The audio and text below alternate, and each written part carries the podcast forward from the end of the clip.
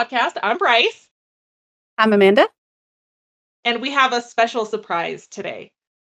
Um, you guys have all heard us talk about the Podfather. He is the one, the only, and he is joining us today. Don't roll your eyes at me. We rolled out the red carpet. Well, I, I appreciate the opportunity. you were forced into this, don't lie. That's true. So I just asked enough until my father caved in. So for anyone listening backwards, this is my father joining. Um, he's got a lot to say. Oh boy. Well, you had to get it from somebody, I guess. Yeah, I mean, like father, like daughter, right? Let's not just say I have a lot to say. I'm I'm waiting to to respond. I have a lot of responses.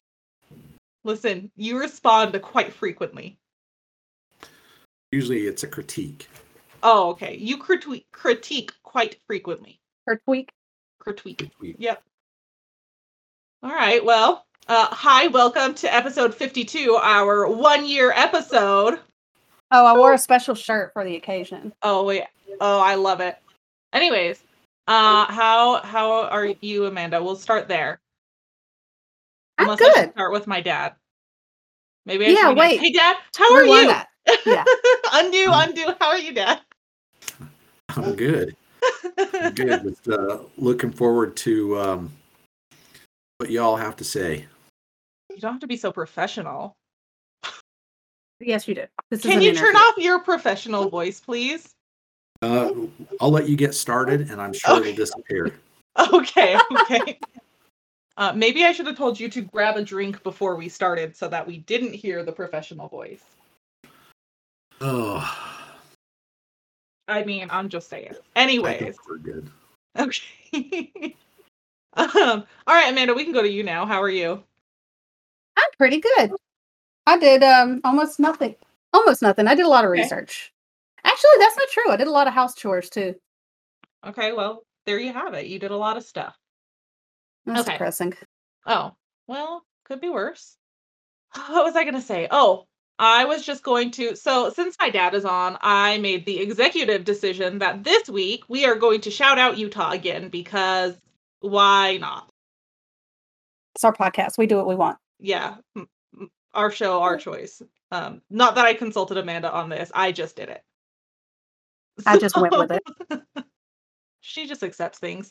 Um, so thanks for those of you that have been coerced into listening because you're in Salt Lake and either feel like you need to listen or I have bugged you enough that you are going to listen. So Oh, you you're have it. welcome. You're Thanks, welcome. Dad. Right? I appreciate it. I listened three or four times just to get like, so it's like three or four users. oh yeah, three or four. T- Actually, no, that's not how it works. It gives us. Oh. It tells us when we have unique users, listeners. Oh, I've been wasting my time then. Yep. Sorry. I guess you're gonna have to start telling your employees to listen to us. Yeah, probably. Just be like, listen, you listen. I don't even care if it's muted. Just press play. Anyways, We're just Well, download this- it. As a training video. training Hey, video. I, like it. that. I like it. Um, well, like we said at the beginning, this is our one year episode. And so I did coerce my dad into joining. Um, I just asked him like six times and we were good. We're golden. Uh, but we just wanted to do that. Uh, we are ready. We're excited. We made it to one year. I don't know how, but we did it. I think we just kept going. I think we're Oh, both yeah. just stubborn. That sounds right. When, when was the first episode? Do you do you remember? October 30th, 2021. Dang. I thought it was but- 31st. I thought it was Halloween. Did we do Oh, the 30th? I don't I know, thought whatever was- the Sunday was. Let me scroll back through calendar. January, December, November, October. It was the 31st. It was Halloween. You don't even remember our anniversary. Sorry, Yeah, I suck. Pretty typical of Bryce. Yeah, fine. So we do have our Discord channel up and going. So if you guys want to join, talk true crime, paranormal, just talk shit, go ahead and join there. Um, that is up and going. There are links on our link tree, Instagram, and Twitter for those for Discord. We also have our Patreon up and going, and we have some specials planned out. So Amanda and I are working on those. Um, you do get early access to episodes when you join Patreon and other blooper reels and other stuff like that. So, all right. Anything else I need to cover, Amanda, before we get into the story that I'm super excited about? I think that's all. Okay. No, I think you Uh, got it all. Okay. All right. So, for those of you listening, my dad used to be a police officer, and so he he may or may not have experience with this specific case I'm talking about, and so I'm excited to hear his stories. Ditto. So, Amanda, I obviously I know my dad has uh, had experience with this, but have you heard about the murder of Lori Hacking? Yes. That name sounds familiar, but I can't place the case. Okay, well, we're going to talk about it. So, Well, I'm going to listen. so glad you're going to listen. You didn't really have a choice. But Thelma and Harold Soares met while on a mission for the LDS Church in Rio de Janeiro, Brazil. Uh, they fell in love, got married, settled down in Fullerton, California. Um, and this is where they adopt a little girl who is named Lori K. Soares. Lori was born on December 31st, December 31st, 1976. Uh, she grew up for a little while in the the California area until Harold and Thelma, her parents, divorced in 1987. In 1988, Thelma and Lori moved to Orem, Utah. And overall, Lori was described as like a good kid. She was really smart, really sweet, very outgoing. She had been voted class president in her junior high school years. Like she was just very, very popular and outgoing. Dang, Uh, okay. Yeah. I she wasn't even on- near being voted class president. Oh, neither was I. Dad, were you class president? No, I was not. She would go on to attend Orem High School. Uh, she had her typical experience as a teenager, and she actually goes on to meet Mark Douglas Hacking while they were in school together in 1994. Uh, Lori and Mark fall in love. They become high school sweethearts, and they get married in 1999 at about the age of 23, um, or at least Lori was the age 23. Um, and from what everyone saw, the couple had a happy marriage. They were very caring towards each other, very affectionate. Uh, Mark was described as the type of guy that would like put the lights on his mother-in-law's tree and house every year, and he would stop and help someone on the freeway that was having car issues. It didn't really matter. He was just that type of person. Lori had graduated from the University of Utah's business school with a bachelor's degree. She was actually accepted into their master's program as well. So, I mean, going good. Smart cookie. Right. Mark had been studying and working on his undergrad from the University of Utah because he was going to his goal was to go to medical school. So he wanted to get his doctorate doctorate and become a doctor. So another smart cookie. Yeah. Okay. In the summer of 2004, Lori finds out she's pregnant. They were trying to expand their family. That was on the radar for them. And this is also the same year that Mark graduates from the University of Utah with honors. So he graduates and things are going really well. Well, in 2004, Mark had also been accepted for medical school at the University of North Carolina. And so the couple was planning to move to North Carolina. Like he had just gotten accepted to medical school. That's really incredible. Um, and they had started packing, like everything was ready to go. Lori had put in her notice at the bank she was working for. Like they were ready. On July 19th, 2004, Lori goes missing after she goes out for her morning jog. Just after 10 a.m., Mark calls Lori's work to ask if she had shown up to work. He's acting really concerned. He's like telling them like she went on her morning jog but never came home. I don't know what's happening. And Lori's coworkers are like, "No, she didn't show up, but you should probably call the police." And so they're urging Mark to call the police. And Mark does go on to call the police at 10:46 a.m. and he does report Lori missing. He tells police that he found Lori's car in the Memory Grove parking lot, which is where she would typically go on her jogs. And he said he ran three miles each way searching for Lori. So he's like, I went out and I searched. I went three miles this way, three miles that way, and I was looking for her. Is there a reason he didn't like take a car? I well, I think he ran on the path itself. Like he drove Okay. over and then he went one way and then went back the other way. Okay, okay, okay, gotcha. Yeah. I'm just lazy.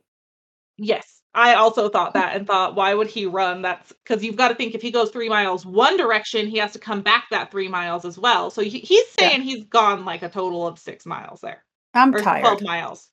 I'm tired just hearing it. Yeah. With this, the police really do, they jump into action really quickly because this was actually not long after the kidnapping of Elizabeth Smart. And so they're like, all right, um, we don't want anything else. We've got to figure out what's going on. We've got to find her. Um, we have not covered the case of Elizabeth Smart yet. That will eventually be covered, but not today. So you have all these police and volunteers stepping in to help search. And you have the frantic and worried Mark who begins to speak in front of cameras and he's very distraught and he's worried and he's making pleas to help find Lori and he's he's reaching out. Now, as he's doing that again, volunteers begin helping search for Lori. Um, there are some sources that stated there were at least 1,200 volunteers that had come to help with the search. There were also some sources that stated that close friends and family of Lori's came in from out of state the day they found out that she was missing. So July 19th, they booked a ticket, didn't care, and they got to Utah. So I'm hearing that this was just a really good woman. Like probably Uh-huh. a really good person, had a lot of people cared for her. From what I understood, yes, she was a really good person. Mm. Um, she was also about five weeks pregnant at the time. Oh God. Okay. So, I mean, even I had forgotten higher- about that. Jesus. Yes. So the investigation begins, and police can start piecing together some very interesting clues. So, as I stated, they were packing to move. So when when um, investigators go to actually search, do like their routine search of the Hacking's resident, they're like, there's just boxes everywhere. So they're kind of going through things. They stated that the bathtub in the home was just immaculate and it smelled like bleach. Like out of all the things, that was immaculate. They also were like, well, there's a brand new pair of sheets on this bed too. Like it still had the nice, clean, brand new sheets pressed line, like where it had been folded in the packaging. They're just they're looking and they're like, well, her wedding ring is also still here. Does that seem weird? To me, that doesn't seem weird. I don't wear a wedding ring when I'm going out on a jog, but they did To say me, it was it still weird. yeah, I would say it was weird. I literally wear mine all the time unless I'm in the shower. At least the the band. I don't wear the engagement ring, but the band I wear all the time. I see, and I don't wear it at all when I do anything that's exercise. Mhm. If I'm gonna be sweating, it's not gonna be on my finger. I mean, they start doing interviews. Mark tells them like there's nothing wrong and there's no problems in the marriage and blah blah blah. So they also find something very interesting. They find in the apartment, they find Lori's purse, wallet, and car keys. So are you just not gonna lock the doors when you leave? Okay, but her car like- is not there. Her car is at Memory Grove Park. Why are her car keys in the apartment? And this guy's dumb. Okay. as long as you know. So this really kind of triggers the police to be like, hmm, interesting. Um, and even one investigator claims, like after talking with Mark, they're like, he feels like he's fake crying, and they very much aren't sure of his story. Um, one investigator claimed to ask him how to spell oncology, and he couldn't spell it.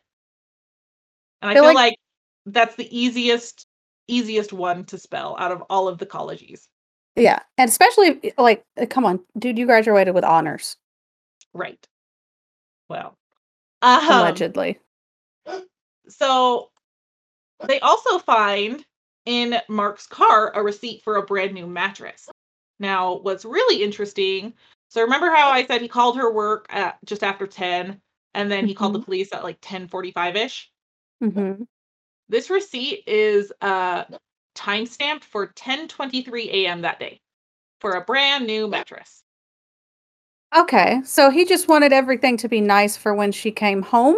Nice new mattress, new sheets. That's not. Yeah, That's not weird. I mean, That's this is so also normal. the time where he was telling police that he had run three miles each direction to find. her. oh, so he did drive. yeah, he drove. he just he just had a mattress in the trunk. yeah. Okay, okay. So, um, and when the police are like, "Well, what's going on with this?" He Mark tells authorities, "Oh, Lori started her period, and there was period blood all over the bed, so we were just replacing the whole mattress." That is such a man thing to say. What are your thoughts on that, Dad? You know him, you would understand that he's stupid. So okay. It's starting to sound that way. I don't know him, but there's a lot of puzzle pieces like fitting together right now. Yeah. So Mark is yeah. So they also state like investigators make it a point to say that they he only bought a new mattress. There wasn't a replacement for the box spring like his like it was just the mattress. Um they also realize that when they're searching the car, oddly enough, the car that was found in Memory Grove Park, the seat was adjusted not for Lori, who was about five foot four, but it was adjusted so that someone much taller would have driven that. So, I mean, they're piecing together things pretty quickly here. They also found, um, I mean, they keep doing searches in the couple's home, and they also find a bloody hunting knife in the couple's bedroom. Uh, they find evidence of blood on their headboard. And they even find a very intriguing typed letter that seemed to be from Lori to Mark that read, quote, I want to grow old with you, but I can't do it under these conditions. I hate coming home from work because it hurts to be home in our apartment. I can't imagine life with you if things don't change. I got someone I don't want to spend the rest of my life with unless changes are made. So that's just a little snippet. This is a lot of this this isn't looking very good for him. Well, he's an idiot. Um I would say unclear. It is unclear when this letter was, if or when this letter was given to Mark. Uh, they don't know a date. It's not time stamped. There's no date. Um, but they're they're kind of interested on this. Um, I mean, they searched nearby dumpsters for clues. They're looking everywhere. Uh, one officer was like, "Oh well, we found the packaging for the new sheets and the mattress in a dumpster. Like, this is weird." And when they asked, and that's the only thing they found in the dumpster. And when they asked, uh, Mark tells officers, "Oh yeah, the the trash collector comes on Mondays, and it just happened to be a Monday, so it was Monday, July nineteenth. Hmm. So I mean, very convenient. Uh, officers, I mean, obviously they're very, very interested in what's happening, and they actually go on and they find the couple's old mattress in a church church dumpster, but it had the top cut off of it. So That's not- why? Yeah, Mhm. that's oh, because of the period blood, remember? Yeah, why why would you leave that on? I, but I guess you just don't want to embarrass her. I know, right? Um so investigators do try to close landfills, but they were kind of stopped right in the beginning because they're like it's going to cost too much for us to close a landfill to search for this woman and we have no evidence that we would need to do that, right? And I mean, these officers are just like, he's involved. He's involved. There's something we just there's stuff in the garbage and there's there's everything that we need to point to this. So, uh, what about the blood from the hunting knife? Were they able to send that off, or were they still waiting on the results? This is still July 19th, so this is the same day. Oh, so they haven't even been. They probably haven't Yeah, even sent they- it off yet. Oh, Yeah, okay. they're still they're like, what is happening? Wow, either he's really dumb or these cops are really good. Or I'm gonna say both. I don't know, Dad. Did you know the investigators for this one? I don't know who you knew. no, I didn't know any of them. Okay. Um now from day one, investigators are like, hmm, interesting. Um Mark sure seems to have had something to do with her disappearance. We just don't know what yet. Now, that was July 19th. On July 20th, at around 2 a.m., police received a call about one naked Mark Hacking running through the streets. Uh huh. He was running around outside of a hotel wearing only his sandals. And police Interesting choice mean- of clothing to require of yourself, but okay. Well, police, uh, he gets picked up and he gets admitted to um, a psych ward at the hospital. And when police go to interview him, they're like, he was watching cartoons and eating pizza like it was no big deal. And he maintained Lori went jogging at 5:30 and she never came back. Now, to the untrained eye, this might have looked like a manic episode or a mental breakdown. Could have been caused from his wife's disappearance. For others, this was far from a mental breakdown. Yeah, it sounds like a sleepover. FBI profile profiler Candice DeLong later noted, quote, he kept his shoes on, his sandals. That's not generally something we see in someone truly psychotic. He didn't want to hurt his feet. Hey, but if you fall face first, you're gonna hurt a lot more. Well, he's got to have his feet to keep him steady, or his shoes to keep him steady. I guess you really don't want to step on any nails. Yeah. You get Well, tetanus from that. Well, also while Mark was in the hospital, he uh contacted an attorney, a defense attorney. Sounds pretty sane to me. Mhm. Yeah, why not? Uh, so he contacted defense attorney uh Gilbert Athay. Oh no, D. Gilbert Athay. And by July 21st, 2004, Lori's family learns that Mark has a very deep web of lies going. Remember that medical school in North Carolina? Is this why he doesn't know how to spell oncology? The school would go on to contact local authorities, and they make it very clear Mark was not enrolled in their school, nor had he ever even applied. They had no connection to him. He had not applied, not been accepted. In no way was he affiliated with this school. Not only that, but Mark hadn't even graduated from the U of U. He had actually dropped out in 2002. Nobody knew this? he so during the graduation ceremony he feigned illness he had made himself so sick like even lori's mother who was like he should have been at the graduation in 2004 uh, he was puking though so she's like i don't know what he took but he took something to cause him to be sick Just could have just that's stuck a finger down least his the throat. belief that's the belief uh, after 2002 yeah he dropped out but he did maintain this facade of him going to school he pretended to go to uh, attend classes he had textbooks he would study he would write term papers he i mean he even traveled across the country to these fake interviews at different medical schools Okay, at this point, if you are buying textbooks and studying, just go to school. i What? Are you kidding me? This guy's dumb in all the worst ways. Well maybe it's because he didn't know what he didn't know how to say or read the word oncology maybe he just stared at him Maybe he didn't get that book. Um, bless his heart.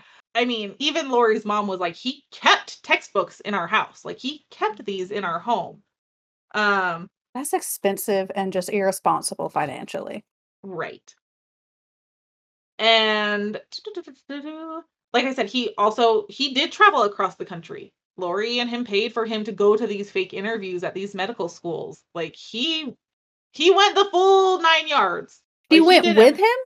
No, Oh, okay. because okay. you've got to remember sh- like she's helping support him through medical school yeah she has her bachelor's degree but she's also still trying to keep them going and that's an expensive thing to fly across the country but i mean he went multiple places like one documentary i watched said there were several trips that they could not afford but he he went to go do these interviews God, I would be pissed. Mhm. Yep. So he traveled across the country to these fake interviews. In the hours where he should have been studying for medical exams, he could be found hanging out at like the local neighborhood store. Um, he would get sodas and his smokes, his camel menthols. And he told the clerks that he was a therapist and asked them to never reveal his smoking to his wife. So he didn't want Lori to know he was smoking. They're very religious, LDS, that's frowned upon in the LDS church. What did being a therapist have to do with that? I don't know. Maybe he was confused about the HIPAA violation. I don't know. Um, HIPAA violation doesn't really count to these store clerks. Yeah, that's my point. Maybe Yeah. he was confused. Okay. Well, now a clerk from one of those local stores uh, close to Mark, Mark and Lori's home, they contact police and they're like, "We saw them the night before her disappearance. Like she's on CCTV. We can show you the video. Blah blah blah." Um, and I mean, ultimately, all of this is just like crazy web of lies, right? Mark's own family is shocked by this. They're like, "What do you mean he wasn't accepted into medical school? What do you mean?" His And- family? Yeah, his family. Oh, his family was like they were very big on education. They valued it. Uh, his father was actually a pediatrician and his mom was a nurse and both of his brothers were engineers. Or multiple of his brothers were engineers. So like they're big on this college education, you've got to go blah blah blah so on and so forth. mhm.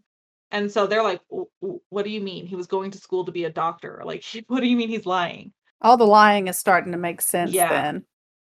Li- Literally, no one knew. Like, no one knew about anything around this deception. Well, that is, no one knew until potentially July 16th, just three days before Lori's disappearance.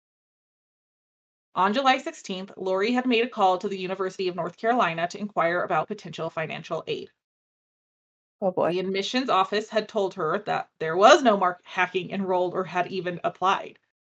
She was very distraught. Coworkers state that sh- they had seen her crying and she had even left work early that day.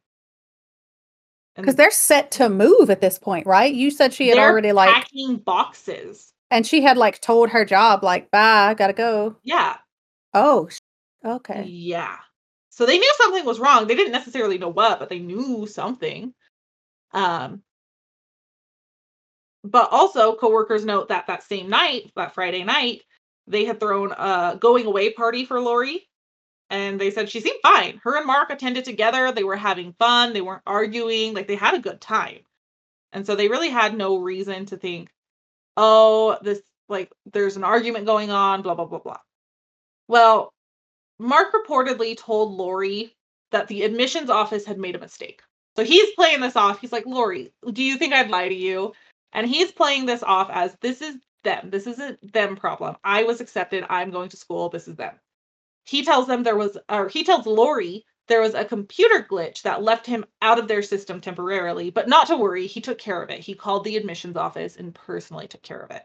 But just him, nobody else. Yeah, just him. Oh, well, Lori guy. actually had called back that Friday night at 5 p.m. Mountain Standard Time, which, I mean, that's a two hour difference. So it was already after, not 5 p.m. She called after 5 p.m. Eastern Standard Time. So the admissions office is closed. But she leaves them a voice message and just says, Oh, Mark said he contacted you, blah, blah, blah, blah, blah. And kind of talks about, like, oh, this is what Mark told me. And I mean, pretty crazy, right? You said on Oh, Friday. Yeah. So Like, she Friday. called back. she called back Friday, was like, oh, okay, Mark told me he took care of this. This is likely how they knew about the whole thing. Mhm. So they, I mean, the story became international. People knew from like day one what was going on with Lori hacking. But on top of that, she had left this voicemail saying, oh, Mark said he called and it was computer glitch and blah, blah, blah, blah, blah. And so Oh. the school, that's how the school knew to call authorities and be like, no, no, he's not affiliated with us. A lot of people speculate that this call that Lori made to the school kind of triggered this downward spiral for Mark because now his web of lies is about to collapse. On July 24th, just five days after Lori's disappearance, Mark is in a, psych- a psychiatric ward and he's visited by two of his brothers. And Mark confesses to two of his brothers what had happened. On the night of July 18th, 2004, Mark and Lori got into an argument when he finally told her the truth about school. He finally tells her, You're right, I'm not actually accepted to that medical school. Just kidding. Good for you. Yup. Proud of you, kind of. They they argue. Lori would go to bed. Mark would go on to play his Nintendo for a couple hours, do some packing, and he would go on to find a 22 caliber rifle. Why are they still packing? I'm sorry. Mark is committed. Like the, these were packed already, and he, he's just continuing to pack. And also on the other part is, regardless of what lie he's told, they're in an apartment. Their lease, they could have ended their lease already, and someone might be moving in. So they might not Oh. even have a choice on if they're moving. Like it, they might, they might have their hands tied. One way or another, they might be moving. Wow, this guy. Okay. Yeah. Well, Mark finds this 22 rifle, and he would shoot her in her head while she slept. Oh, he would leave her body in a dumpster and he wrapped her in uh i think it said a carpet it's later on in my notes for some reason but he would leave her in the dumpster and cut the top of the mattress and start cleaning now mark's brothers the two that he confided to did either they went to the attorney and the attorney went to the police or they went to the police. Um, so they share this confession and the police are informed and Mark is arrested under suspicion of aggravated murder on August 2nd, 2004. On August 9th, 2004, Mark is charged with first degree murder and his bail is set to $1 million. He was also charged with three second degree felony counts of obstructing justice. So, police, with this information, knowing that Mark left Lori's body in a dumpster, they begin their search of the landfill. So, they find the area where they believe Lori's body is left is about 10 acres. That's a lot that they have to search. Holy crap. And in the two days uh, between, in that area, but the two days between July, whatever days it was, July 19th and 20th, the landfill said they received about 4,000 tons of waste just in those two days. Okay. So they call off the volunteer efforts. Done. We're not looking for her there anymore because we know where we're looking. And you have about three dozen officers, as well as like um, the search and rescue people, like the people that were involved in 9 11, searching the fallen towers. They're involved in this effort as well.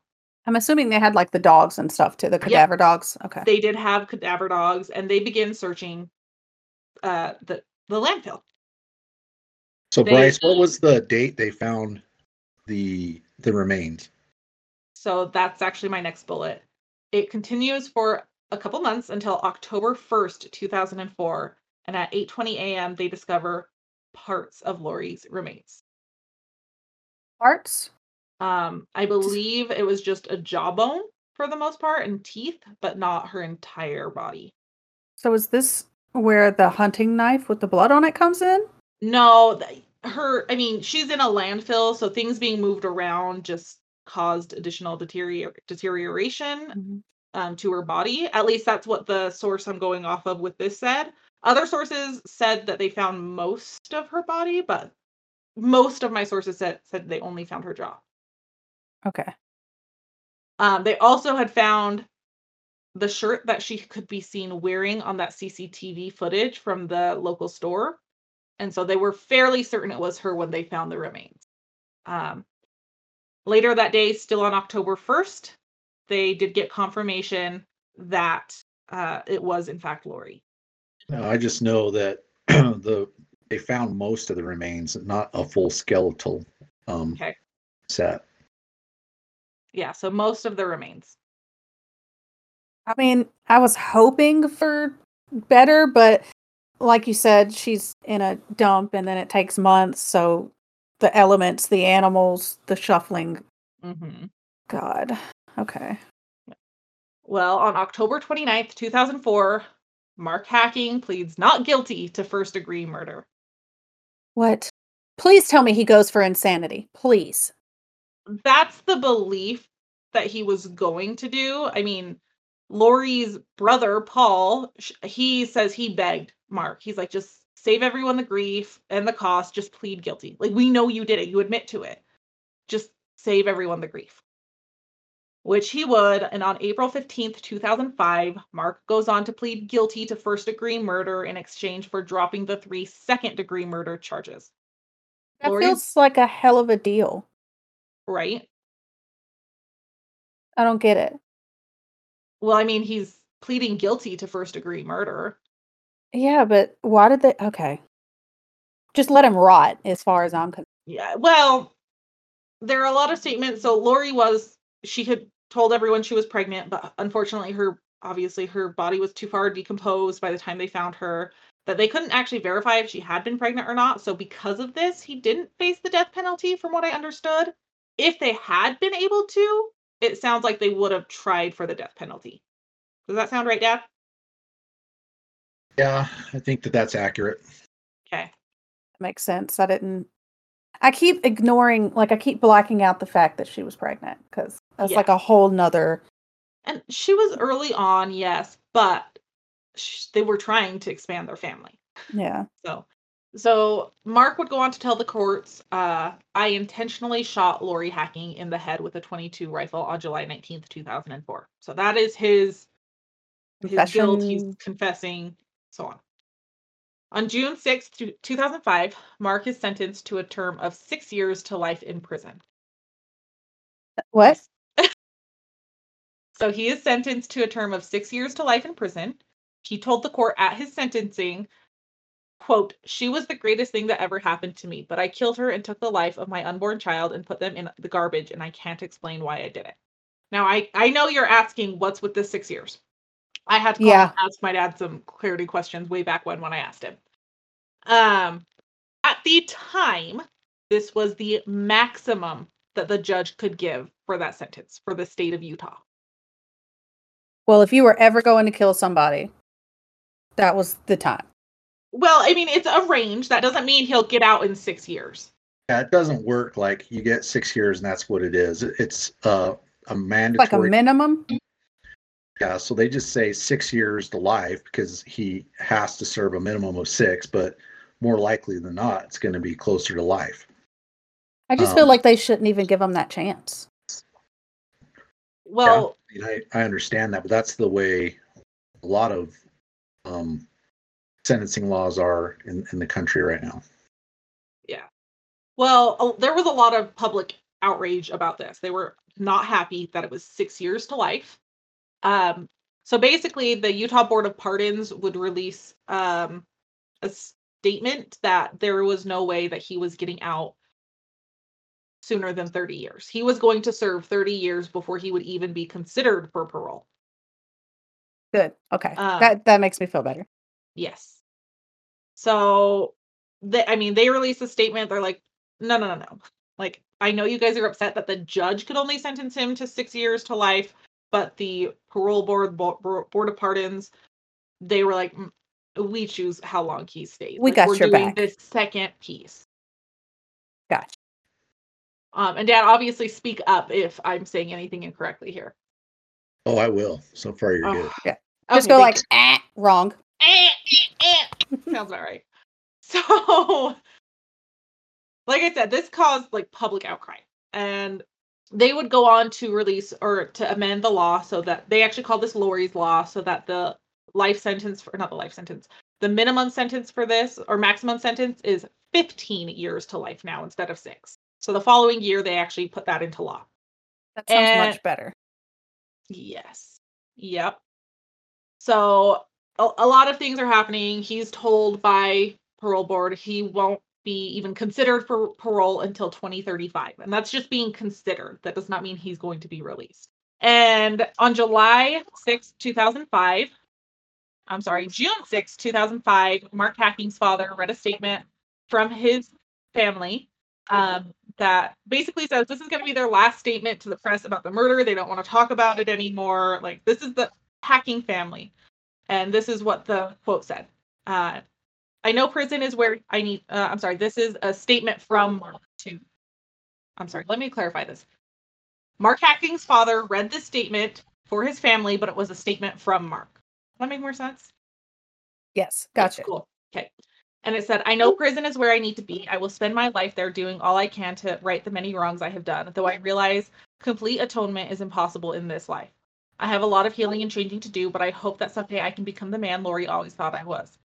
To the many people I have hurt, I am more sorry than you could ever know. Every day my soul burns in torment when I think of what you must be going through. I wish I could take away your pain. I wish I could take back all the lies I have told and replace them with the truth. I wish I could put Lori back into your arms. My pain is deserved. Yours is not. From the bottom of my heart, I beg for your forgiveness. There is no such thing as a harmless li- lie, no matter how small it is. You may think a lie only hurts the liar, but this is far from the truth. If you are traveling a path of lies, please stop now and face the consequences. Whatever those consequences, they will be better than the pain of you causing yourself and others. Or you are think- causing yourself and others. I think he's full of it. I mean, he's already proved himself to be a pretty, what, charismatic, mm-hmm. lying doo doo head. Well, would you like to know what he did in 2006? I would love to. Okay.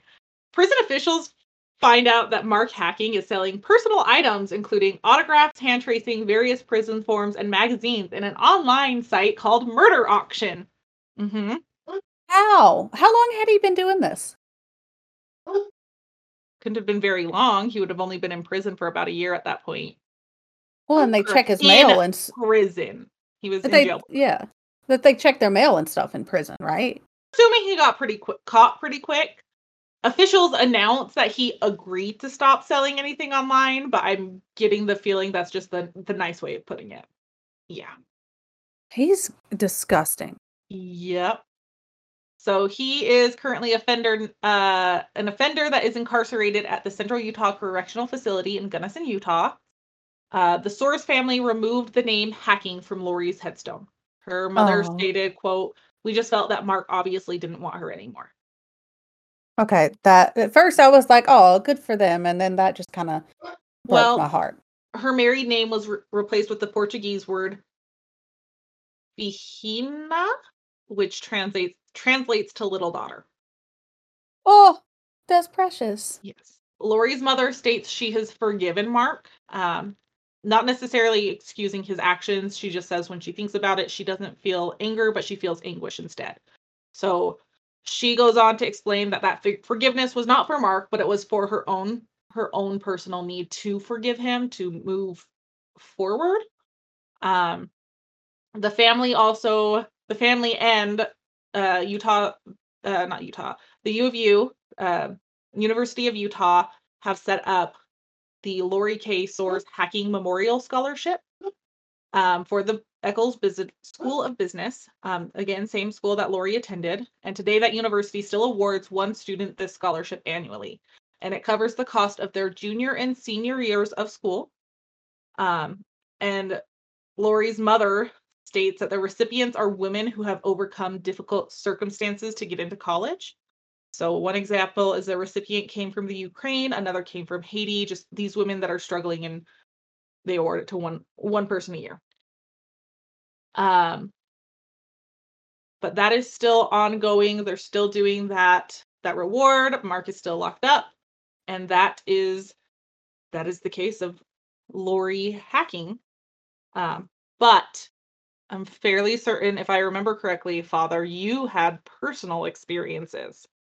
So at the time that this happened, I was um, working with the Salt Lake County Sheriff's Office, and I was assigned to the uh, Metro Jail. And I don't think um, all the you know the the facts and you know the media accounts and stuff like that really uh, account for how um, deviant this crime was. Uh, I, I know that it was a, a homicide, and that's horrible in any any state, but um, you know, he went out of his way for his own personal reasons, and every you know throughout the story, Bryce, I think that you you nailed that there was always something that pointed back to his own selfish um, needs or you know whatever it was that was driving him. Um, he he was assigned to the jail, and so there was times that I would um, you know I'd have to go in, and you know you're you're dealing with these people all the time, and you know most of them are are pretty decent and, and respectful when you're uh, having conversations with them, and you know usually you go through and that's a two way street, and in some cases it was always that way with Mark. He was very polite. He was very um, came off as very uh, respectful and and always wanted to paint the picture that hey he's this good guy. And that's the way he wanted people to remember him. And that's how he wanted to be known which and, and this is everything that i'm telling you now bryce is either my own experience with them or my my own opinion. But uh you know there was times that we would have female officers in the housing units and he would flip a switch and you would see this whole other side of him where he was very manipulative. He was trying to be very charismatic and he could be very charismatic um, he knew exactly what he was doing and why he was doing it. And he, i don't think he has any remorse for what he did um, you know to kind of paint a picture of you know really what what took place is when we talk about where he alleged that she went missing um, to to kind of describe it is it's it's kind of a triangular area in shape but it's a very deep ravine and it um, is surrounded by three different freeways um, and a lot of people use that to to walk their dogs, go jogging because you can get down below the freeway there, and and it's like being in a you know a woodsy area, uh, that type of stuff. Um, and so he had thought about this extensively that he was going to say that she went missing in this area. Um, and he thought about it because he knew that it would be difficult to find her. However, he he did realize that it's a confined area um, because there's not. I mean, it's only so so big, um, and that's why he was constantly transitioning. And he was on television. I I remember seeing him on television, and uh, he was wearing a bandana on his head, and he was crying, you know, begging for um, people to provide any information they had. And as more and more of the details came out, you could just kind of see like where this was going. And, you know, for as we were listening to this and finding out, hey, you know, there's possibility that the body was put in the dumpster and went to the landfill. Um, would have to be someone who had no feeling um, in and this is just my opinion, but cared for that individual to begin with to dispose of them like trash. And um, you know that that statement that he gave his family. Uh, again, this is my opinion, but uh, hacking is a coward. That's why he he didn't give that statement himself. He wanted to give it to his family because they're the ones that are genuine and authentic, not him. And then he gets into prison and he's you know he's doing all these things and i'm sure he's probably up to to more things um you know for his own selfish needs but uh he was not a good human being um he was someone that if you've ever come across someone that is um I don't really know how to describe it, but there's something off about them, and you get that weird tingly sensation. Um, he used to give that to me constantly. Uh, and that would be I, I, didn't like being around him. I didn't like talking to him. I didn't like anyone else talking to him. Um, you know, and and there was times that you know he and I did exchange words, and um, you know, I, I had no problem sharing my opinion of of what he did and you know where he should go. Um, but he didn't seem to care. He he would have those discussions and he would just kind of laugh at me and laugh him off. Um, but he, you know, to say that he's where he belongs is he's lucky he's where he's at because that's that's no place um i mean there's no place in this world for someone who doesn't have any compassion for another human being um at all to the point where they discard them like trash. And you, you can only imagine what that family um went through even to this day to know their their loved one, their you know their sister, their daughter, their cousin, whatever the case may be, is was discarded in a landfill for one sole purpose, so that he would not get caught. He discarded Amanda, her. Amanda, I don't know if you noticed, but I did pull up a map and I'm sharing it on my screen right now of the oh, area. I just keep clicking around, so sorry, go on, Dad. So, um, you know, in the in the landfill, you know, that's where, um, and I don't know how they do it in uh, in other counties or states or you know whatever the case may be, but here, um, they discard. You know, there's an area where they put a specific area where they even put horses when we have to put horses down.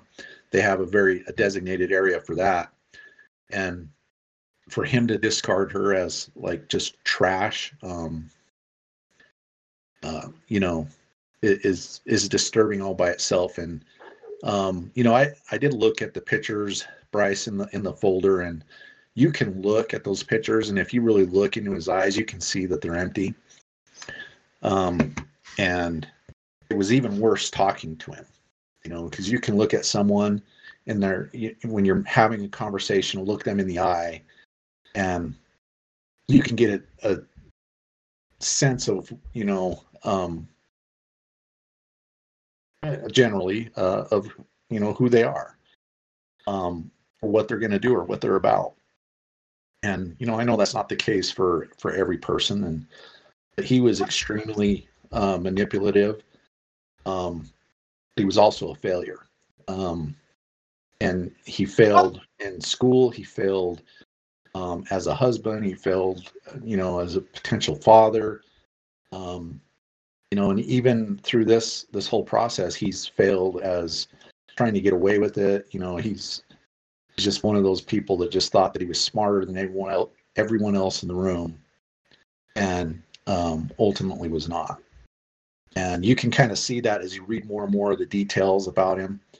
Um, you know, even you know, going back to my experiences in the in the jail, is he would uh, he would manipulate other prisoners to get extra food trays. Um, I, I don't know how he did it. I don't know what it was that was about him that was um, so charismatic, but you know, um, the creep factor on, on that guy was probably like a six. Uh, so, you know, and a 10 being like a Dahmer type. So, um, you know, it, it's up there, but it was because he was so manipulative and he could be anyone on the street and, you know, you, you just wouldn't know. Yeah, he doesn't look like I know we say it all the time with like Ted Bundy and you know whoever else, but he just looks like a normal guy. Yeah, I, looking at him that way, but I also get what you're saying, Dad. Like when you look at the picture of him where he's he's got to be in court there, where it's got his prisoner thing on his Yeah. vest. He doesn't really look distraught or remorse. He just looks bored. Yeah. Or mad, like mad he got caught. Yeah, and I think that photo that you guys are looking at is him. You know, I think he's carrying the weight of about what you know what's about to happen with him. Uh, at least that's what I see when when I see it. But if you look at any other photos, like some of the photos that they had of the of him in the media, and you know him in his true nature, uh, where he, he didn't have to shield it, I think that you would you would see that. Um, you know the photos that they have there with with him and and Lori, you know you can see um, that there's light in his eyes and and that some I, you know I, I honestly don't know. I think uh, again my own opinion is that he he probably failed in school at some point in time. Did not want to disappoint Lori, uh, created a lie, and then they just kept piling up on one another. And you know, he talked about one small lie in the um, in the statement that he gave his father. Um, however, it was not. It was more than one small lie. It was a pile of small lies led to one giant lie, uh, and then eventually a homicide, because he did not want, um, and he did not want people to see him as a failure. Uh, that's why it started with Lori. He did confess to her. Uh, and, you know, Amanda, you asked the question, well, why was he packing? Because his life was going to go on. He knew that his life would continue. He already knew what he had to do, and he was going to continue with the facade and, and um, you know, eliminate the obstacle that was in front of him. And that's what he did. How long were they married? I'm sorry to make you do math. Um, four or five five years. They got married in '99, so five years. and maybe like another year or two dating. Well, they had been together a total of ten years because they met. In Oh, God. 1994. That's even worse. I just can't imagine like this person being in your life for that long and then you're just like, well, this is what I got to do. Goodbye. Ugh, Yeah. I don't like it at all. And I Uh, can kind of see too, like, I feel like the very first picture, his smile doesn't reach his eyes. Does that make sense? it's forced, Yeah. but I feel like th- there was a documentary I watched. I watched it a while ago. I did these notes a really long time ago, by the way. Um, but there was a documentary I watched, and they actually showed him like on the media what my dad is referring to, where like during that time frame before any of this happened, before he's in court, when he's making these public outcries to the media, I can see what my dad says, where it's like it's very uh, like my dad said, it's very it feels like a forced emotion when you watch it. Like he's forcing himself to be distraught and worried. Is it like he rehearsed it? Almost, yeah. Yeah, I think some of those, um, and if I recall, um, there was times that he would stand in the media um, with family behind him, Mhm. and you know he would be emotional, and you know it, it appeared to be genuine, um, but you know from you know I'm a I'm a pessimist when it comes to this, and um, you know I, I I see that, and I say, well, his emotions are not for Lori. It's because he knew darn well what he had done, and he sees he can see the walls starting to clo- close in, and he can feel it, Mhm. and that's what that emotion's coming from. And is how is he, um, how is he going to save face with his his family, um, you know, who are standing right there and supporting him, and you know, what are they going to say? What are they going to believe?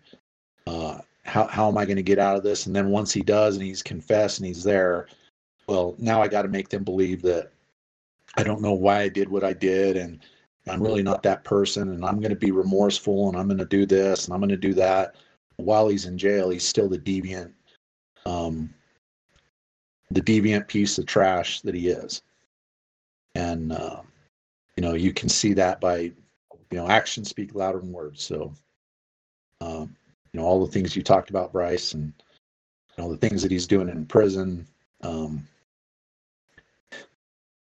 it- it's it's it's a shame that here's this man that says that uh he wants to you know that he regrets what he did and you know he wishes that he could bring it back yet he just wants to put a candy bar in his belly uh, off of sharing the details of what he did Yeah, when you put it like that, that's that's eerie. When you word it like that. I mean, it's already eerie, but yeah he whew. Anyways yeah uh it was um it was a case for sure I don't like it. okay well that sucks for you are you ready to go on to your story though Uh yes, are y'all ready? i'm ready i have no idea what your story is Uh well, remember when you were like, are you doing what did you ask me if I was doing? Loch Ness Monster? I was looking into that when I found this. oh Yeah, got me 'cause I really think- excited Well, I think you have that. did I i call dibs on the loch ness monster i don't remember i, I don't know. three i called dibs on the chupacabra I'm waiting for one. Oh. But I found this one when I was uh watching like documentaries on ma'am you have dibs on the loch ness monster Yeah, that's what I said. So um um yeah, I found this and I was like, "Oh my god, I'm going to do that." So we're going to talk about Edward Brian McCleary. I'm just going to assume you've never heard of him because I hadn't. is he a leprechaun yes Oh god, I should have done a leprechaun. god you should Oh god, I should have went back. I should have saved that one from episode 1. well you didn't so continue Okay. So, a newspaper called the Ocala Star Banner ran a story on March 26, 1962. And it's just like a little blurb in the middle of this big old newspaper. But basically, it was telling about five teenage boys from Fort Walton Beach, and they were going skin diving in the Gulf of Mexico when the tide swept their rubber raft out to sea. So they ended up abandoning the boat and trying to swim back the two miles to shore around dusk. And for those that don't know, skin diving or free diving is basically when you dive without an air tank. So you just have the mask, the snorkel. Sometimes you have a wetsuit. I believe they did. Uh, they had the flippers, but they didn't have air tanks. Count me out. So, 16 year old Edward McCleary, he was found asleep on the shore Sunday morning, and he told authorities as swells started to break over the sides. They tried the sides of the raft. They tried to moor to a buoy, but they missed. And McCleary also said that he, Bill, and Royal, they all got mm-hmm. cramps while they were swimming back to shore, and they were eventually separated when it got dark. The raft was found on Gulf Beach with the fins, masks, and shoes still inside of it. But still missing was 14 year old Bradford Rice, 16 year old Warren Felly, 16 year old Eric Royal, and 17 year old Larry Stewart Bill. Now, they were going towards the USS Massachusetts. A little bit about that. It was commissioned the 10th of June in 1896. It was you know, commissioned, decommissioned as we needed it for war. But it was indefinitely decommissioned the 31st of March, 1919. And it was deliberately sank on January 6, 1921, about two miles off the coast of Pensacola. And it, I do have it a little star on that map to show you where it is. They eventually declared it property of Florida and they turned it into an underwater archaeological preserve in June 1993, 100 years after the ship launched. Now it's an artificial reef and a diving spot, and it's in a relatively shallow area. So when the tide is low, you can actually see the boat sticking up out of the water. And it's pretty popular. A lot of people fish around it, a lot of people dive it, you know, do watery stuff, I guess. Watery stuff.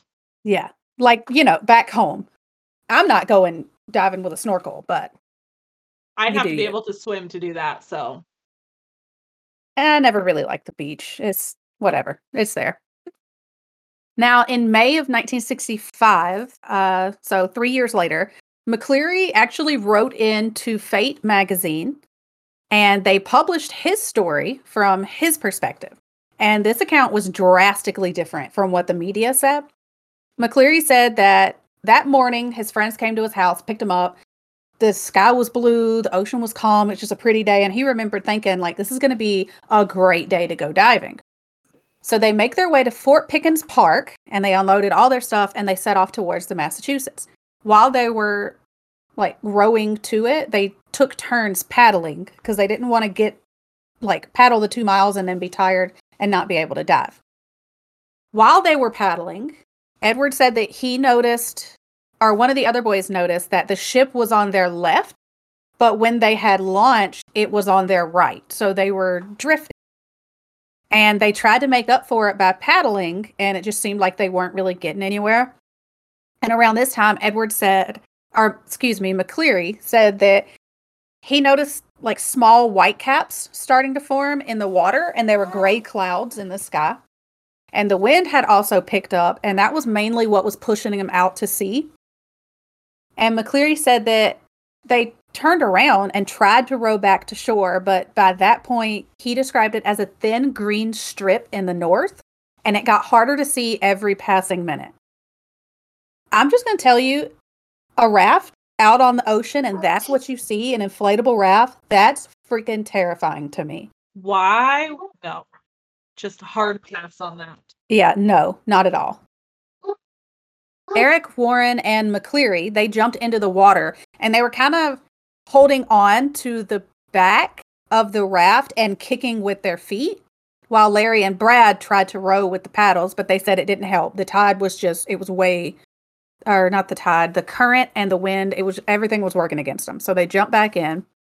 And as they're floating out, they pass this boat that's coming in and they're, it said that it was the waves were so rough at this point it was hard to stand up but they were like jumping up and down they were waving their hands they were yelling mayday. And finally mccleary said this elderly woman on the boat waved at them and they're like oh thank god but she kept going she didn't stop. Well that's just rude. Yeah it is very rude. Uh, i don't know what this elderly lady was doing that day but the way i was raised she was busy. not that busy. The way I was raised, if you're that far out off the coast and you see a raft, you at least go check on them because they're probably in trouble. You don't go that far out on an inflatable raft. But unfortunately, the elderly woman did not do that. They noticed this buoy coming up, and in a last ditch effort, they they come up with a plan. They're going to try to moor onto it. So McCleary throws their anchor at the buoy, but he said the waves were jostling the buoy so bad that it was creating a riptide because the waves were like I'm trying to think of how to describe it. It was jostling it so bad that it was about to come like unattached from the bottom. So it was leaning up and it was sucking the water underneath it. And then when the waves Okay. passed, you know, it would wiggle like back and forth or topple. Now he said that he threw the anchor and before it even reached the buoy, the raft got sucked into the riptide and was being dragged towards it. So all five boys just jumped. They just jumped into the ocean. And he said, right as they, right as he came up, the buoy just collapsed onto the raft, like fell onto it. And these buoys out in the ocean, they're like, It's not like a buoy at the the beach, or uh, not like a buoy at Like the at pond. Yeah, like Right. a lake. Thank you. They're like he said this one was like twenty feet tall. I believe it. Probably so. So it landed on the raft, and the raft got sucked.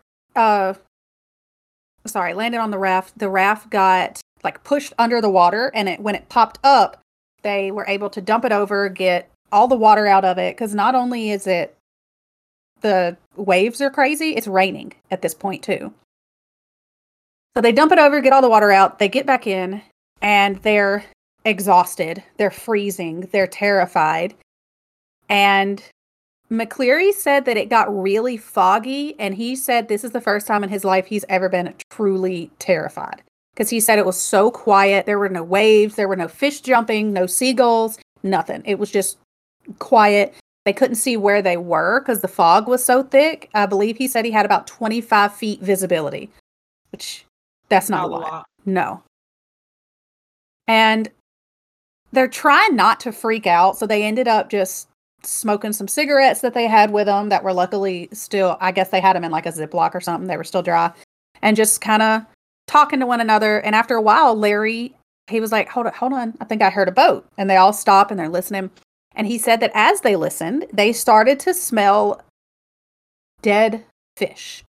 And he said it was just, it was, it was almost overwhelming. Like it was strong. It wasn't like a pogy plant in the distance or something. hmm I don't know what that plant is, by the way. so pogy's a fish. It's like a bait fish. Oh, okay. Um, so they heard a wave break, and it sounded like it was about 40 feet away. And they said that this wave was so big, when the ripples from it reached their raft, it splashed over the side. So they were like, uh, that's not a boat. What the hell was that? They heard another big splash, and through the fog, they saw something that McCleary said looked like a telephone pole sticking out of the water about 10 feet with a bulb on top.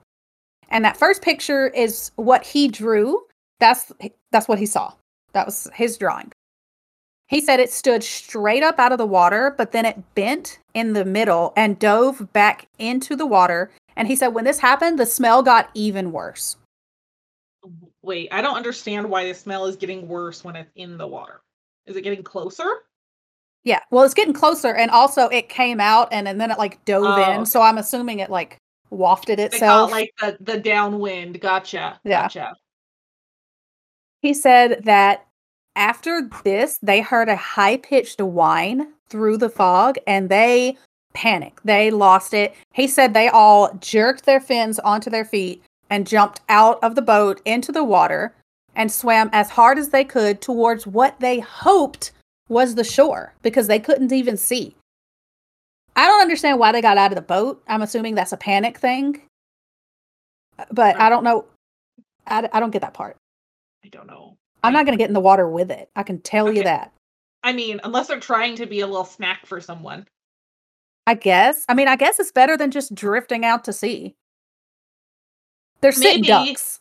Maybe they're like there could be more out further in sea. We need to get closer to land so that we only have to deal with one instead of its whole family. You know what? That's probably it. Like, this is the scout. A rational thinking. Yeah, gotcha. It sounds more We- like uh, natural selection. Look, all I'm saying is, couldn't be me. Not it. Not doing Nope. it. Not jumping in water. Nope.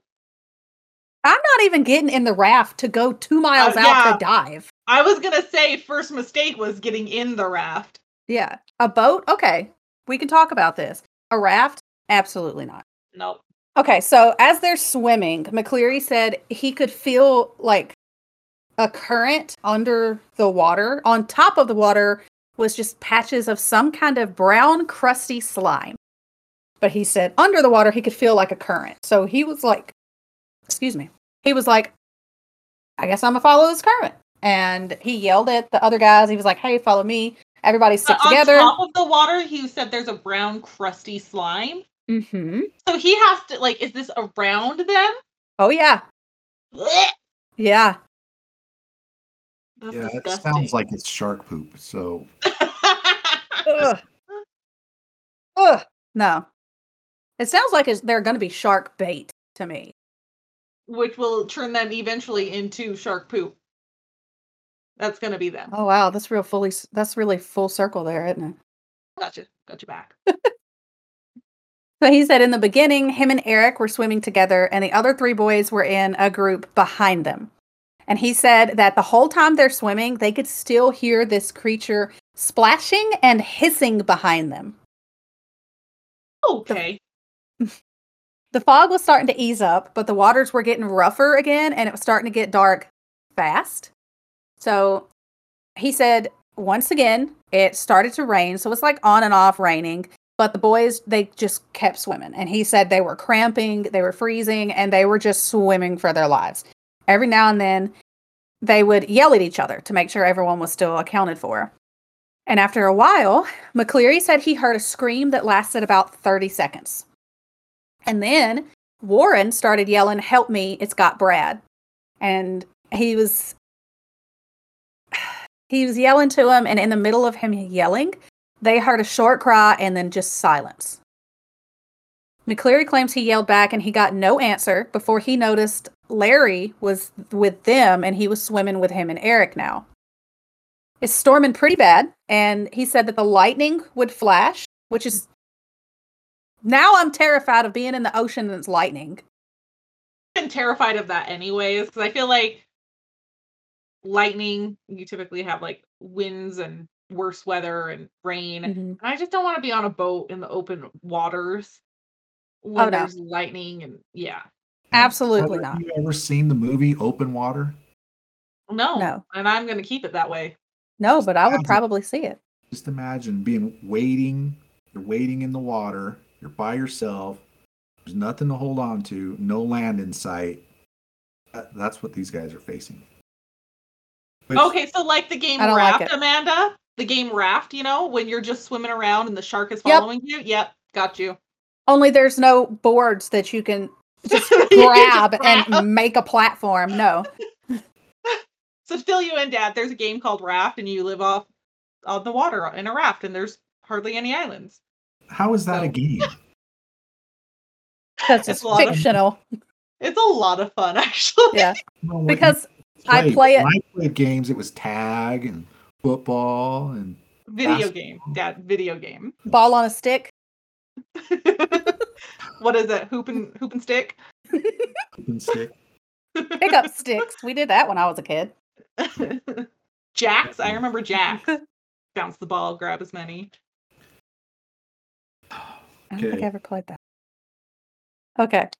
You shut So- your filthy mouth. You've never played Jacks. No, I don't think so. Uh, Surely I have. You had to have.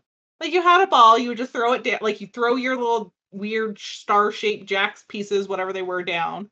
You'd bounce your ball, grab as many as you could, catch the ball. Oh, those are those damn things I used to step on. the original Legos, yes. Oh, those aren't even Legos. They're like freaking ninja stars or whatever. The things that you they throw behind them. Yeah. Yeah. Ooh, caltrops. I don't know why I know that. See, those those are games. Swimming in the ocean and the fictional beast. It seems. You're Yeah. not, I mean, listen, on the game raft, you're actually on a raft, but if you get in the water, there's going to be a shark that tries to eat you. Guaranteed. Yeah, and you know how I feel about sharks. So Why don't How you do you- enlighten us? what? Enlighten you? Amanda doesn't know. I might know. I have no idea. I'm assuming that you're not a fan. Well, I so I love. I am fascinated by sharks, but they they terrify me. Right. Oh, yeah. So. when we went to um, on our our last cruise, it's been a while, but um, Bryce's sister Camille, I would not let her get in the water because there might be sharks in there. So, um, Oh. Yeah. Fair. How, hey, wait, How was that going to work when you guys were going to swim with dolphins? The, well, when we were going to swim with dolphins, they were like in an enclosed area. Okay. like a- imagine a, a football-sized swimming pool. I know dolphins in there. that, but it's also attached to, like, it might be closed off, but it's in open water. So you're still attached to the ocean. Um, It wasn't Sharks really- jump. You stop it, Amanda. they do. Have you never watched Shark Week? That's great white sharks. That's a shark. So, Yeah, but that they're not in Florida. how do, are you sure? No, but I don't know either. Listen, this is why I haven't gone swimming with sharks because my dad won't let me. oh, so you're gonna blame me?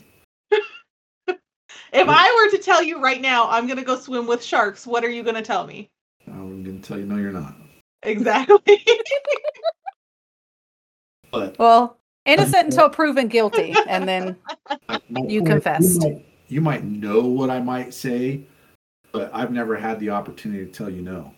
I'm pretty sure we've had this conversation and you told me no. The only thing that I've told you no was on some of the earliest episodes that I listened to. That uh, it was you and Amanda and what was the other Oh, young lady's Bree. name? Free. Bree. We were talking about uh, going on a some of these haunted places, and I was like, "Oh hell no, you're not." Okay, but I'm saying before, outside of the podcast, I'm fairly certain we had a family dinner and the topic of like swimming in a cage with sharks came up, and you told everyone absolutely not. I would do that. I w- see. 'Cause I got a cage. You would do that? Is that what? You Oh yeah, I would do it absolutely. in a heartbeat. hmm Well, I I don't know your father at all, but I'm going to step in and say no, you're not. He would probably tell me that that's the one of the dumbest things I've ever told him. Yeah. Okay, so let me let, let me get back to my story, or we're going to keep talking about sharks. So it's storming pretty bad. The lightning would flash and give him occasional visibility. Uh, and that's when McCleary, all of a sudden, he realized that Larry is gone. And he asked Eric, and Eric said that he was just with them before they disappeared. So they tried to like dive around a little bit, I guess hoping he was still close to the surface. He tried to dive around and they couldn't find him and eventually they had to begrudgingly just give up and keep going.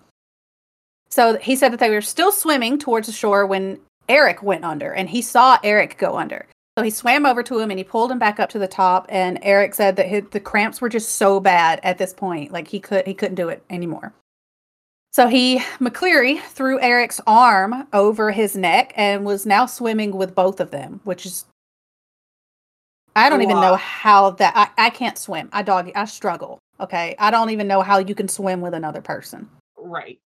He said that after they were or he was swimming for what felt like hours, he was understandably exhausted. And he was about to give up when the lightning flashed and he saw the silhouette of the Massachusetts sticking up out of the water. And this kind of gave him like a second wind. And he's telling Eric, he's like, hey, there's the ship. Come on, we're almost there. We're almost there. We can do this. We can make this. When a wave crashes onto them and pulls them both underwater. So when he comes up, he's looking around for Eric and finally he sees him. Eric, I guess, had also gotten a second wind and he was already swimming. So McCleary started swimming after him. And then he so said, no man left behind. Eric was like, "Bye." I mean, I really don't know what to do what to do in this situation. Like they've been swimming for God knows how long. Right. Uh he he saw Eric swimming towards the ship, and right next to Eric, he saw the creature surface. He said that he could make out the long neck and two small green eyes, and he saw the mouth open and watched it bend in half and dive on Eric, taking him underwater with it. And McCleary, understandably, freaked the F out and swam right past the ship. He said he kind of just blacked out. He didn't know where he was going, but he was just panicking. And he said after a while, he kind of woke up after being washed up on the beach. And he said that he saw the lights of Pensacola in the distance, but he had no idea where he was. It's still dark. And for anybody that's never been like on the coast or whatever on these beaches, there's no lights, there's nothing. If there's like, if it's cloudy, there's no moon, you can't see jack. It's terrifying and oddly peaceful. So he finds what we later find out is an old gun emplacement, and he describes it as a tower with like a cabin at the top. So he climbs up in it and he goes to sleep. And he said that all night he heard voices that weren't there. And eventually in the morning, he wakes up and he tries to climb down, but he just falls and gets like a face full of sand. And there were these boys that ran over to him and they were like, Hey, are you one of the missing divers? And he's able to tell them that he was and he needed help before he passed out again. And this time he woke up at the Pensacola Naval Base. Now he was picked up by a helicopter at about 7:45 in the morning near Fort McRee, which is also on that map, and the raft was found 10 miles away from where he was found. E.E. E. McGovern, he was the director of search and rescue at the time, and he visited uh, McCleary in the hospital. He told McCleary that they had planes out all morning and they checked the beaches, but they did not find the other boys. And McCleary told him his story, and he asked if he believed him. And McGovern allegedly told him, You know, son, the sea has a lot of secrets. There are a lot of things we don't know about. People don't believe these things because they're afraid to. Yes, I believe you, but there's not much else I can do. McCleary suffered from shock and exposure and a self proclaimed sore throat from the seawater. He said when he woke up, there was breakfast sitting in front of him, but he couldn't even eat it because his throat hurt so bad. He was released to his parents after a brief treatment, and reports differ on how far McCleary drifted. One news article claimed that he drifted and swam more than two miles. The Coast Guard and the Navy Rescue estimated that it was five miles. And doctors at the naval base that treated him believed that he had been in the water for over 12 hours. Ooh, Way too long. yes. Warren Felley, Eric Ruyle, and Larry Stewart Bill were never found. One body did wash ashore about a week after the incident, and McCleary said, to the best of his knowledge, he identified it as Bradford Rice. Fate magazine ended the article by saying that McCleary had a nervous breakdown, but he recovered and he was able to resume his life three months after. He went on to have a pretty normal life. He got married and he had at least one son. He passed away February 24th, 2016. The sea monster is referred to as the Pensacola plesiosaur or the Pensacola serpent. A lot of people believe that McCleary killed his four friends and just got away with murder with the worst excuse ever. But police, So, like he just made himself super sick. I guess, um, Because like But- he, I guess maybe not sick, but if he's being treated and doctors are saying that he was exposed to this water for 12 hours, that's a pretty significant medical determination. Like I'm pretty sure they can tell, like, because for one, I didn't hear them mention sunscreen. Okay, so and plus, uh, I imagine you could potentially get sick from the wind and the rain. Right. Uh, There's just, I mean, he hasn't ate in God knows how long. I'm pretty sure they can tell, like, hey. Um, but the police, they they didn't even really investigate it because they were thinking there's no way that this 16 year old would be able to murder four of his peers close to his age in an inflatable raft one by one. Like, what are, yeah, what are the odds that they're not just gonna defend themselves in some way, shape, or form? Um, other people believe it to have been a North Atlantic right whale. And apparently, the coastal waters off of Florida and Georgia are known. Uh, they're the only known calving area for the whales. And the calving season, calving, I hate that word, calving there season is September to April. These whales look freaky when they come up to feed. I had a video, I did not upload it. Um, yeah, I suck. Um, Um, I could have told you that, but it's fine. It's okay. Uh, I mean, I can see that that coming up to feed might look like a a little bit of a sea serpent. yeah, um, but the only thing is, it does not match his, His uh, description. not at all. The picture he drew, not even close. Um, there's another picture I'm about to upload whenever I get to the right place, and it's just a picture that shows where the calving season is for these whales. And the only problem is if you look at your map, this is close to Pensacola, which is on the far right. Nope, which is on the far left of Florida, close to Alabama. Okay. The calving area, the waters, uh, is on the polar opposite, close to Georgia and Florida, that coast. On the eh, like way around the peninsula of Florida, all of that opposite side of the freaking map over there of the So state. it's on the east side, whereas everything happened on the west side. Never eat shredded wheat. Accurate. It's never eat soggy waffles. Ew, that's disgusting. That's why you never eat sh- soggy waffles. Like, You were gonna say shredded wheat. I that shredded wheat. Yeah. How about sour watermelon? That's actually pretty good. sour watermelon, but it's bad. It's rancid. It's not. It's sour. It's Did you tasty. upload your picture? I'm doing it. It's right Oh, there. hot damn. I'm still trying to understand why they wouldn't believe that this was a crime as opposed to, you know, some monster. Because because as one 16 year old against four others. Yeah, two.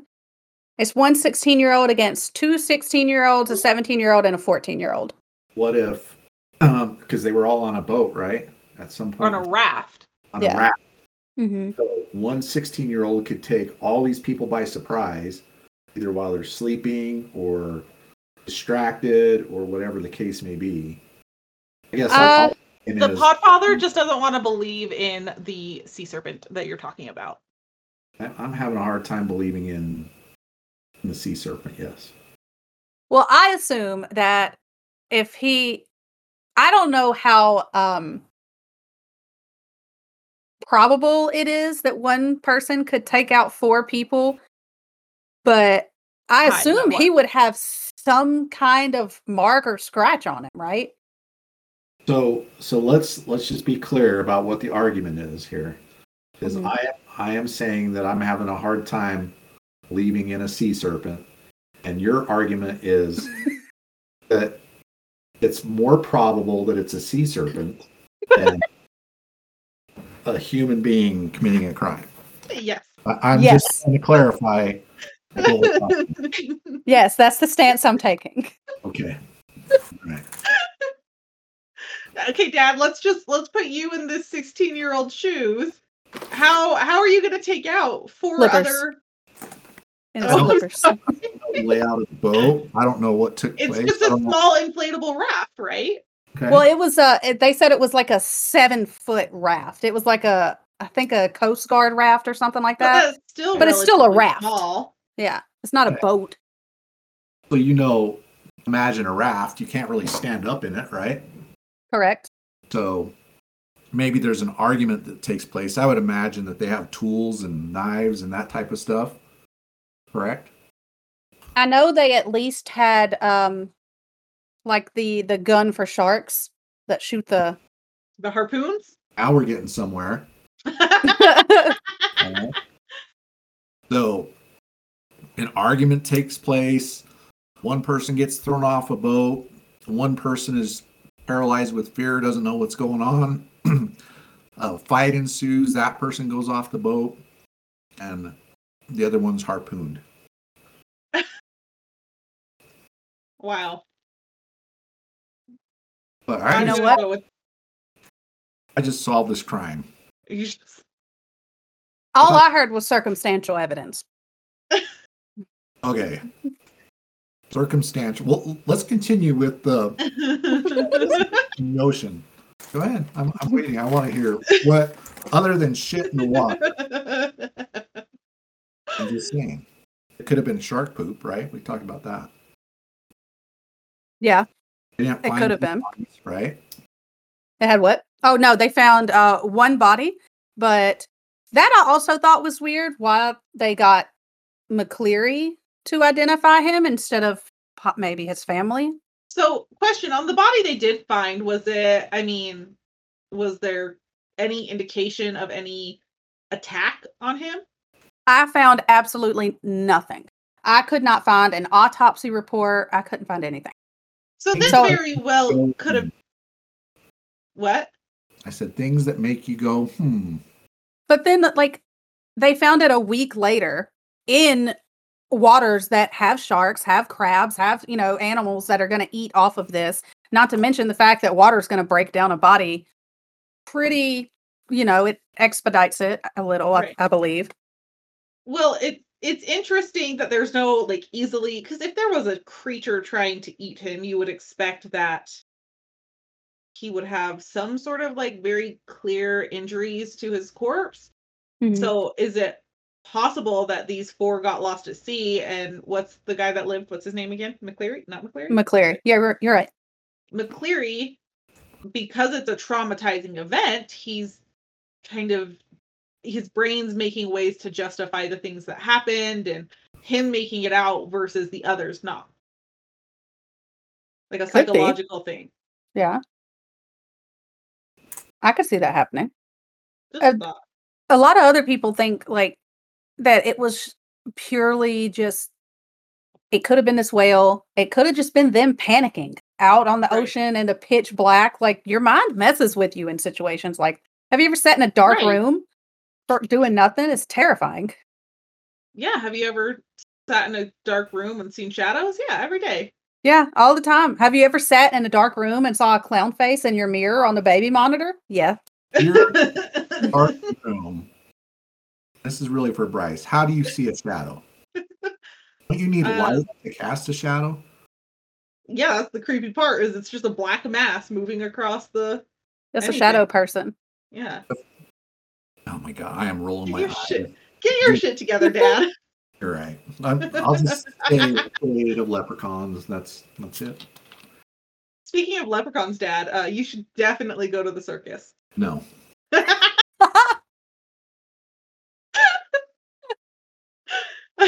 I'm just kidding. oh i was no forgot to tell you there was a leprechaun riding the serpent Oh yeah. and giggling Oh. profusely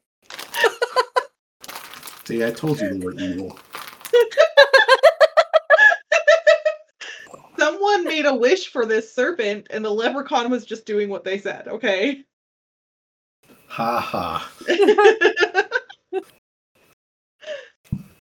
okay. Uh, do you have any more, Amanda, or was that the end? No, that was the end. I find that very, very interesting. Or from because you know I I have a hard time believing that type of stuff, which I've told Bryce before. Not that I don't. And he believe- tells me ghost stories. Oh, I've got some ghost stories. I, That's another episode. Okay. I uh it's not that I don't believe in the paranormal. I think some of this stuff like Bryce, you're gonna you guys talked about like the chupacabra and that type of stuff. Like I'm going, uh, that's a rabid possum, so I, I'm not sure that I can believe in that. Wait, a rabbit possum or a Oh, rabid? Rabid possum. Have you ever seen a possum? They look evil. Possums just look like I can agree with that. Possums are creepy. If it wasn't illegal, I would have brought a possum home from work and let it loose in my backyard because they eat a lot of bad things. They're pest control. hell Yeah. is the matter with you? I don't like snakes or bugs. So you're gonna let a rabid possum out in your yard? Well, not a rabbit. Okay, what's a rabid possum? Because they can't get uh that thing, rabies. What do you mean? they- Possums can't get rabies. No. Mm, I'm calling BS. You can call whoever you want, but they don't. Possums get rabies. Contra- Look, it's it's uh first thing on Google says no. According to three sources. Google's wrong. Oh, I'm sorry. Correction. This is Bing. Oh, I hate Bing. Bing is probably wrong. see, That's how much I hate Bing. I'm calling it on my own defense. there you go. Can Well- possums get rabies? So, so Amanda, let me go back to this story. Just Hold on, hold on. Just to clarify, Google says it is possible for them to get rabies, but it's extremely rare. Thank you. All right. Okay. That's why. That's why they're the chupacabra because it's very rare that you see them. Damn. Okay, I can't argue with that. the logic. Yeah. Um, with the when you were talking about the sea monster, was there ever any other accounts of this other than this one event? Oh. Uh, I don't believe so. No.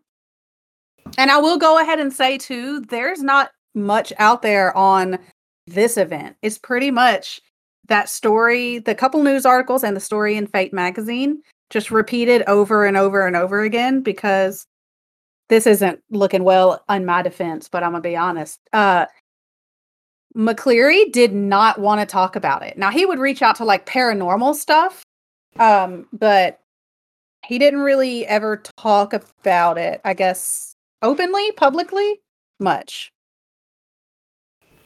Yeah, that sounds about right. Are you saying he didn't want to get caught, Dad? I, I'm just saying there's maybe more to it. I don't know. I, honestly don't know. I just think if there's one body that's found, the, the idea that a shark wouldn't attack it or anything is extremely plausible, especially if they were dead when they entered the water, because they're not splashing and doing They're not- anything that would create attention to them. So there's no way for a shark to really know. They're not just randomly exploring this unless they They're can. not scavengers.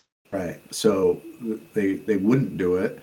And other fish, once a body hits a certain you know rate of decomposition, they're they're not going to touch it anyway. So you know, I I'm just looking at it from a logical perspective. Uh, doesn't mean that something wasn't seen, but uh, you know, it, it is. There's some there's some things that in that that story that make me go, that's weird. Like the waving of the old lady and why, what was the significance of that? Um, But that's the part of why I think like is this his mind making rationalizations of what happened when it was really just a traumatic event? Like did he think he saw someone that could help that just was like bye? Um or like was there Mhm. someone really there? and then there's another piece to that where you know, uh, and Amanda, correct me if I'm wrong, but you said that they he was he saw it take down another one, and he started swimming right past the boat. Correct. Yeah. So I, I'm just, you know, from trying to put myself in in that, and and obviously it's difficult when you're not under some trauma, but uh, I I find it very difficult to believe that there's a boat right there. You see something in the water that's a threat, and your body goes into fight or flight, and you're fleeing from it, and you go by the one piece, one area that you would be safe, and just because you know you're not going to outswim that thing, regardless of how traumatized you are, your body knows you're not going to be able to outswim that. So I attributed sorry, go ahead. you- You're just going to try and get out of the water, is what what I would imagine. See, I attributed that to, and this is just me trying to make sense of it because he didn't really explain it. He just said that he swam right past it. Uh, my guess was there's just a piece of that boat sticking out of the water. So he could have thought, I just saw that thing take my friend down. I'm not going to be safe there. I need to try to get to land. That's the only way I'm going to get away Because it's a sunken ship, right? Yeah. And there was only um I think he said it was I'm trying to look it up so I'm not unintentionally lying, but there was only like a piece of the hull, I think, sticking out. hmm Yeah, see, and I, I still think that even under those circumstances, if that's the case, then I I would think, and obviously I'm not there and I don't know anything, but I would say that if he feels, how far from land was he? At least 2 miles. That's the part they don't know. Mhm. Um But when he saw this ship, it could have he could have been closer because they had already been swimming, right? Yeah, and I feel Yeah. like the ship itself is 2 miles from land. Yeah, so I, I just feel like a two mile swim versus, you know, your chances even on a hull, even to hide, you know, to get maybe not get out of the water, but to hide or or you know get higher ground. Uh, hey, where's the threat? Where is it? Um, seems to me like that would be a better option, or hell, even just not swim away and and face the threat and fight. You know, seem you know better to me, but I, I don't know. That's why I have a hard time going. Yeah, he he's probably the sea monster, but um, See, the whole thing seems weird to me right up until the point where they jump off the boat, the raft. Because I'm not I mean, maybe they lost their oars. Uh pretty sure oars paddle. I don't know about in the I mean float. I don't know about in the 60s. They could have been different, but I'm just going to assume they float, but well, if it's or they were a murder weapon, so let them disappear.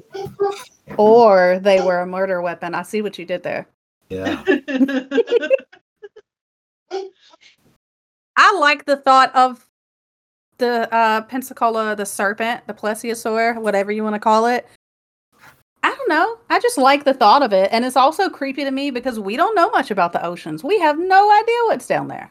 Uh, that I would definitely agree with you. I, I see articles all the time of new species or pictures of these weird fish. And so, you know, from that, I, I couldn't argue with you. That's who knows what's down there. Uh-uh. But then again, on in that area of the world, I don't think the ocean is as deep as it is like in the Atlantic and um, right. out in the Pacific. I don't know. Anytime I've been out there, I have specifically not asked. You haven't tried to dive to the bottom. Absolutely not. There's sharks and dolphins and crabs and well, dolphins are awesome. They're our buddies. No, okay, No, are I- not. dolphins are not. Dare You have not heard enough stories of dolphins, my friend. How Dolphins are sadistic. dolphins are not. evil. They Yes. are yes. Oh yes, they Dolphins are. evil, but leprechauns are not. Leprechauns grant wishes. And even know or if you- crackheads. I cannot take you too serious anymore. Okay, dolphins are uh are sexual predators. That's oh, what Jesus, yes, Mary and Joseph. But I don't think so. I think so. Oh God. Um, I can't Um, remember. I need to go open a cerveza just to get through what you two are talking about. They are sadistic sexual predators. They're awful. I'm Yeah. just happy you're approving me to swim with them in December. So Yeah, it, you can swim with the dolphins. You have my blessing. You live Okay. your life.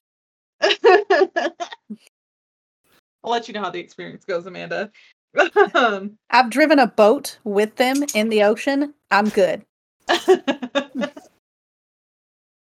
All right. Well, thank you everyone for listening to Hell on Heels podcast. To see pictures from this episode, you can follow us on Instagram at Hell on Heels podcast, Twitter at Hell on Heels pod, or Facebook by searching Hell on Heels podcast. You can also find us on Linktree by typing in Hell on Heels podcast. If you want to support us, please support us. Please like, review, rate, share, and subscribe on your preferred listening platforms. If you want to take your support one step further, so we can create more content for you, you can donate through Patreon, where we're working to release specials for our patrons. If you have your own true crime or paranormal story suggestions or words of encouragement, please email us email us at hellonheelspodcast at gmail.com. Thank you all for listening and bye. Bye. Dad, say bye. Bye.